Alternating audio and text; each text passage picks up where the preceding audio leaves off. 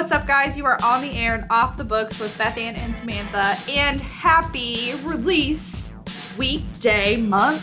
Month. Month? I think this is coming out on the 15th. Yeah. So last, or well, okay, so for us, it uh, some shall break. Yes. Releases today. Yes. bum, bum. Bow, bow, bow. Some Shall Break, the sequel to None Shall Sleep by Ellie Marney, is coming to your shelves. Yes, and also to your library. Yes. Shameless plug, and you should pick it up ASAP because it Yes. is phenomenal. And that's what we're going to be reviewing today. We were lucky enough to get an ARC, um, which is an advanced reader's copy from Ellie, and I read it. Um, I think a couple months ago. I read it right away as soon as I got did, it. yeah. And then I had I got caught up in a lot of other reading that I have to do because I'm so slow. And then I just finished it last week. Yes, and if you guys remember, you know that we loved None Shall Sleep, Oh, it was so good. and we loved Some Shall Break even more. Yes. It was amazing, start to finish. There was no, there was no like, you know, like plateau. It was all It just jumped right in. Straight up Yes. roller coaster. Oh my gosh, and it's everything that I wanted. Like I didn't know what I I didn't I honestly I guess I didn't know what I wanted to happen, but I knew that like I needed to see Simon again. I knew that I needed to see Travis and um I want to say Bella. That's not right. nope. Emma. Emma. Who's Bella? What? uh, Travis and Emma, and then Kristen again, and um, we did like yes. I. I mean, I don't know. Okay, so let's start from the beginning. If you haven't read None Shall Sleep, this is going to be a very spoilery episode for you because it's Yeah. go- because you cannot read Some Shall Break without None Shall Sleep. Yes, and if you remember when we talked about None Shall Sleep, um, None Shall Sleep is about Emma Lewis. Um, she survived um, being kidnapped by a serial killer, and then she ends up getting to work. They end up getting this program in the FBI, which is where they've got two teenagers, Emma and Travis, that are interviewing teenage psychopaths, serial killers. um, to figure them out and see if they can figure out their motives and why they do what they do. And they chose her because she had escaped from Yes. Huxton, who had um, captured her. And so she's living with this trauma. Mm-hmm. And then Travis has his own backstory and trauma about his dad Yes. working in the FBI. And so they kind of, Who was murdered by a serial killer that they are working with Simon Gu- Gutmundsson. yes. Um, and so you have to read all of that first to be able to get to Some Shall Break. So if you haven't read that, seriously pick it up. Like it's really good. Yes. If you listened to us and read The Naturals and you really liked it, Mm-hmm. You are going to like this a lot more. This is technically YA fiction. I loved this more than the naturals, and I love the naturals. I was about to say yes. I know. I hate saying that because I feel like I'm betraying, but this is so so good.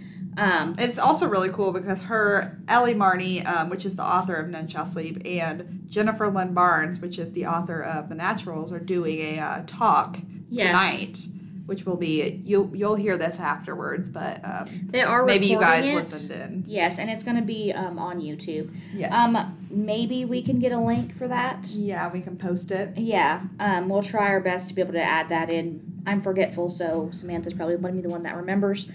But you should definitely watch that because it's two of our favorite authors. Yeah, which is crazy. Chat- like, yeah. "Ah, let us on. Let us on. We'll be both. Let us say hello. just like, Um, pop. We'll pop in. You know, a little window at the bottom. Just like, hey, what's What are you guys doing here? what's up, Jen? What's up, Ellie? Jennifer Barnes is staring at us like, who oh, are God. you? Pull out the restraining It's order. fine. It's Um, fine. It's fine. But some shall break. I'm gonna read the synopsis, um, just so you guys kind of know a little bit like what the book's about. Um, going into um, some, some shall break from None Shall Sleep. So after harrow, harrowing, harrow, harrowingly close contact with juvenile sociopath Simon Gutmundsson, junior FBI consultants Emma Lewis and Travis Bell went their separate ways. Emma rejected her Quantico offer and Travis stayed to train within a new unit of the FBI Behavioral Analysis Division. But the unit's latest case is feeling eerily familiar, and Kristen Gutmundsson, Simon Gutmundsson's eccentric, eccentric twin, reaches out to Travis to send a warning. Emma is in peril. When Travis and Kristen turn up evidence that points back to Daniel Huxton, the serial killer that Emma had escaped, things become more complicated. With the copycat on the loose, Emma returns to Quantico and is thrown back into her past traumas. Compelled to prevent more tragedy, even if it means putting herself in danger, Emma turns to Simon for help once again. But Simon is keeping secrets that could impact their entire investigation. Will the team be able to stop the Huxton copycat before time runs out for his next victims? Oh, will they not? It is so good. Um, Dude, where, I, and I'm start? like, I'm really sad that I didn't like just like I should have done a reread because like you probably remember a lot more of the details than I do. Um, but well, so what's interesting is is that you come into the book with um, Emma and her therapist. Yes, and she's and you're starting to realize because kind of at the end of None Shall um, Sleep, right? Yeah, None Shall Sleep. Sorry, these titles are very similar, and They're I like get a little twisters. yeah, I get a little mixed. Um, when you come to the end of that, you don't really actually know if Emma completely refused the FBI. Yeah.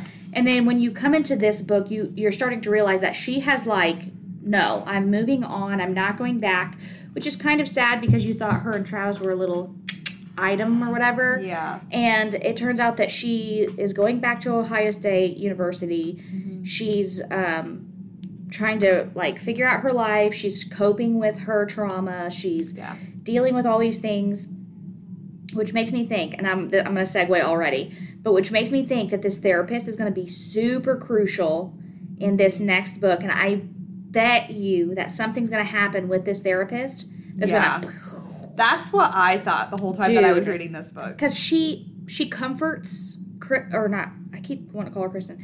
She comforts Emma and she's like Emma's go-to like like cord to ground her or whatever. And I think that what's going to happen is something is going to be like because I think there's only going to be 3 books. Yeah. And I'm so ready for the third book, but I know it's going to have to be like so insane. and so many crazy. things are going to have to happen and somebody's multiple people might die. Like and I'm so sad for that because in this one, I for sure thought that Travis have, was dead, dead. I have a prediction for book three. I think that Simon is gonna like, like Simon's okay. Simon's a psycho. He's like a serial killer. Okay, yes. so he's like.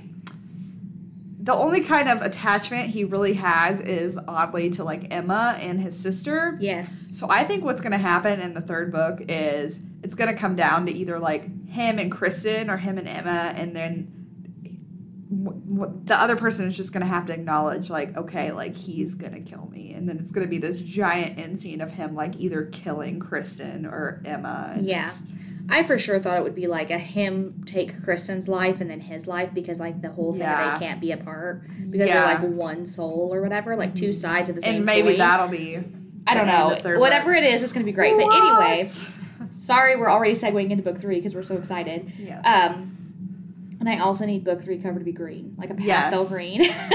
yes. Um, for sure, I'm getting posters to put on my wall of these. Like mm-hmm. these uh, covers are chef's kiss.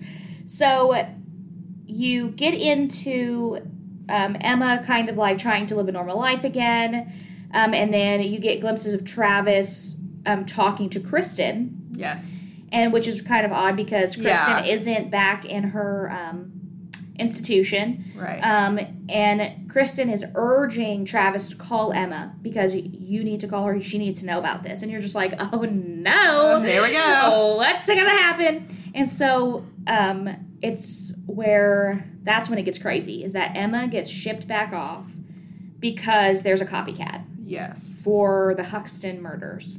Yes. And so she gets thrown back into this world of the FBI and she's angry because this last the book the previous book um, none shall sleep you know they essentially used Travis and Kristen, they said that it was like this program, but they lied and manipulated them so that they could go in and they could use her to get what they wanted so that they could bust this case open. Right. They didn't ask her permission on things. They didn't really like let her know a bunch of stuff. Yeah. And so then um, she's very like apprehensive about it and she's very angry at them. And so that translates over to all the FBI agents and then also Travis as well. So their relationship is very strange from the beginning. Yeah. Um, and from there, they start to uncover the fact that this is really a copycat. Mhm. And then the craziest part was the fact that tapes surfaced. Yes. These VHS tapes have surfaced of Huxton videoing himself. Now, this is like trigger warnings. Um, and I believe, and Ellie does a great job too because in the book there is like hotlines and different like right. things where she's like, if you're experiencing these things, please Yeah. call somebody, um, which I appreciate because I feel like a lot of authors write a lot of crazy stuff and they don't give you enough warning yeah. or enough like help or resources and stuff like that. So props to Ellie. Um, and so these tapes are circulating around that Emma didn't know anything about, right. and But somehow Simon knew. Simon knew, and that's what Of course he gutted me. Gutted me because he's lit. She's he's literally videotaping himself abusing. You know, use your imagination. I don't have to spell that out for you. Abusing these women, murdering them, abusing them, and there are tapes of Emma being abused by this man. Yeah. And of course, Simon has seen these Yeah. way before he's ever met Emma.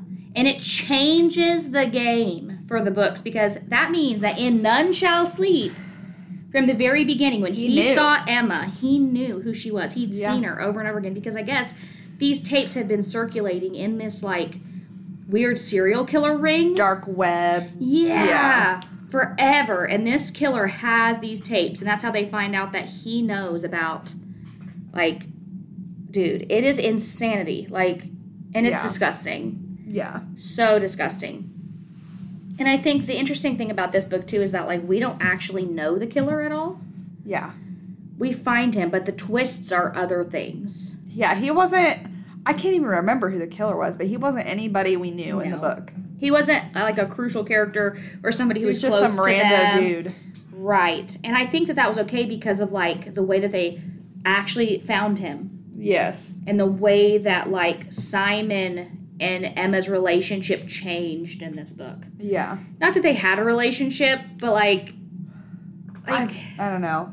I feel like it was some like weird attachment that they both had to each other. yes. And and he explains that too. Like kind of like something Stockholm about syndrome, but kind of not. right. Like they're like a moth to a flame. Yeah. Like and he explains it and they're like you're like I'm the like wolf and you're the lamb and like we are drawn to each other because like you've Right. survived this and like now you're a part of what I am kind of a thing. yeah. And like Simon for being a crazy person is so poetic. He is. He's like, he's he's the swoon of He- the book, It is which crazy. is so sad. It is, and like, and they're talking about in this book too about how like they should know that like the killers nowadays aren't like this stereotypical weird looking person. Like they're just everyday like handsome men walking. Yeah, Like if you because they can get away with it. Exactly. Like if all these other people have taught anybody anything, it's like the guy you least expect or whatever. And so Simon is so like suave and like I think one at one point Kristen not Kristen, Emma looks at Travis, she's like like it's so weird that they're so normal and you would never guess that Simon at the time was a was a murderer and Travis was like I doubt that because he's so odd. Yeah. like I he's love such Travis. an enlightened like Yeah. person. And Kristen is creepier and creepier the She's more that like you get to know so. her. I don't know. She just Well, and, you know, you thought that she was a good person. yeah. Which I don't know if she's like not a good person still. I think that she's just so attached to her brother in like the weirdest of ways. But that's what doesn't make sense to me. Like they definitely have like some odd romantic like I don't know. Dude, I don't I don't know either. Like I can't decide if Simon's got some like weird romantic feelings for Emma or if it's for a sister or if he's just like my sister is everything to me type of thing. Well, see, and that's what I'm wondering is that because it's revealed in there that the Simon's first victim was Kristen's like suitor or like Uh-huh. somebody who wanted to date her, Yes. and he got extremely jealous and he didn't like him. Yeah. So he like Murdered him. Disemboweled him. yeah, disemboweled him and like used his guts to like paint this crazy picture and Yeah. you know Simon stuff. Just the things that artists do. Right, and then all Kristen can say is, "Yeah, I was pretty tore up about that," and I'm like, "Bruh." I think like Kristen is like the better half of Simon, but like she's um like a sociopath in her own way yeah. and not in like a murderous way, I guess. Well, see, and that's what's so crazy is that she knows the mind of a killer because like she shares Simon's mind, but she doesn't like the bloodshed of it. Yes. But she accepts it in him. she's like it's fine. It's just who he is. It's yeah, it's like it's nothing he can do about it. It's just how he is. And like, okay, huge spoiler. We already spoiled a lot, but if you really want to pick this up by now, you really don't need to listen to the rest of this. Like, you need to read that first and then listen. But Simon escapes yeah. for Kristen's help. yeah. Freaking Which, knew it. I Dude, freaking knew it. I was I okay, I did it because I thought what was gonna happen is she was gonna undo this knife and she was just gonna be like, I'm ready to die with you. Like we have to die together. Oh, like no. we have to I go knew. through this together. I knew as soon as she went in there, I'm like, she's gonna break him out. There, he's gone. Really? Goodbye. Yep. There's no I didn't but he is so effective in the way that he kills people and so like unnaturally and like the whole like You know who I think about, like who I picture Simon as when I think of Simon? who- Remember the guy, the Vecna from Stranger Things? Oh, I haven't seen that last season yet. Okay. yet. That's who I picture as Simon. Okay, I'll You'll have just to, have to look at a picture of him. Okay. He's 100% Simon. Like, okay, if you're gonna like make a movie out of this or a show or whatever, Which you should. I think his name is Jamie, Jamie, Jamie Campbell Bower. Mm, He's your dude. That's the guy. But I think I think my favorite part of this whole book was the way that um, Kristen was talking with Simon about how he was a god of like death essentially, Yeah, and how she was part of his light, yeah, and how there's like sun and moon, and there's like night and day, and like how they aren't without each other, and how she can't bear to live life alone. Hmm and how like this is the only way because she can't bear to be by herself without him. Hmm and the fact that he and the point where he uses her as a hostage it makes me wonder if the game because he maybe he was bored with murdering people and the fact that she stabbed him was all a game in the very very beginning. Yeah, because she makes a comment about how we did this dance before. Like we I just have to go along with what Simon says and do this. Yeah. Like and so it makes me wonder if he wanted to be caught so that he could wreak havoc in other ways yeah, and then break out to say that he could do it right. because Kristen is so sketchy. Like she, it makes her sound like she did the right things, but at the same time, she sounds like she loves I- Simon and she's okay with what he does. And like, if you're okay with who he is and you love him as him, then why would you turn him in? If you accept that and you've lived I with that forever, like- because she knew about all of that stuff when he was killing and murdering people. Yeah, I think there there's if there's got to be like some crazy twist that's going to be yes, in the third book. has Like to be. I feel like okay, what if like Kristen and Simon like this whole time they are work were working together or like what if oh no. what if this whole time Kristen is, the, Is the one murderer? yeah that like disemboweled her boyfriend. Oh, what if he murders them and she paints the pictures? Because she loves like all the landscapes and she loves like so they're like a murdering oh duo. Oh my gosh. what? oh my goodness. We and that is it. Oh, and they've been living with this killer for she's been sleep Emma's been sleeping next to a killer yeah. because because Kristen doesn't like the murder part, she said Yeah. in there. Oh, bro, Ellie, Please tell us. tell us. We will literally keep it a secret. send us what you have. I need to read it. We will Dude, literally not blew tell the a soul. top off of this. Okay, you guys have to read these books. I, I promise. Like they are fantastic. I think my favorite scene in the whole book was the ending scene because it was very much just oh like my gosh. utter like chaos, like chaos is the word for it. the for- end of like Well, when one crazy- thing happened, another thing ran up on somebody, and then another thing fell from the ceiling, and then another Yeah. thing swooped in, and, And I just picture Simon just like in the shadows, and all you see is like half of his face. and he's like, smiling like the Joker back there Yeah. with blood on his face. Yeah. yeah. And he's just watching Emma, like you And he's giggling about the whole thing, like, now you're one of me. But I think, I think, no matter what, he was gonna save Emma, because he doesn't want her to die. No, he doesn't. But he, but it's so weird because he's so sick because he doesn't want her to die, and he he does have this weird affection for her. But at the same time, he's not above stringing her along and like having Yeah. his way, like with this weird psychological abuse that he does. Yeah. Because he was like dangling her like a meat stick in front of a dog with that guy. Like, yeah. But I don't think he was gonna let him kill her. oh no, I don't think he was gonna ever let him touch her. Now Travis, on the other hand, he didn't care about Travis. He's probably jealous.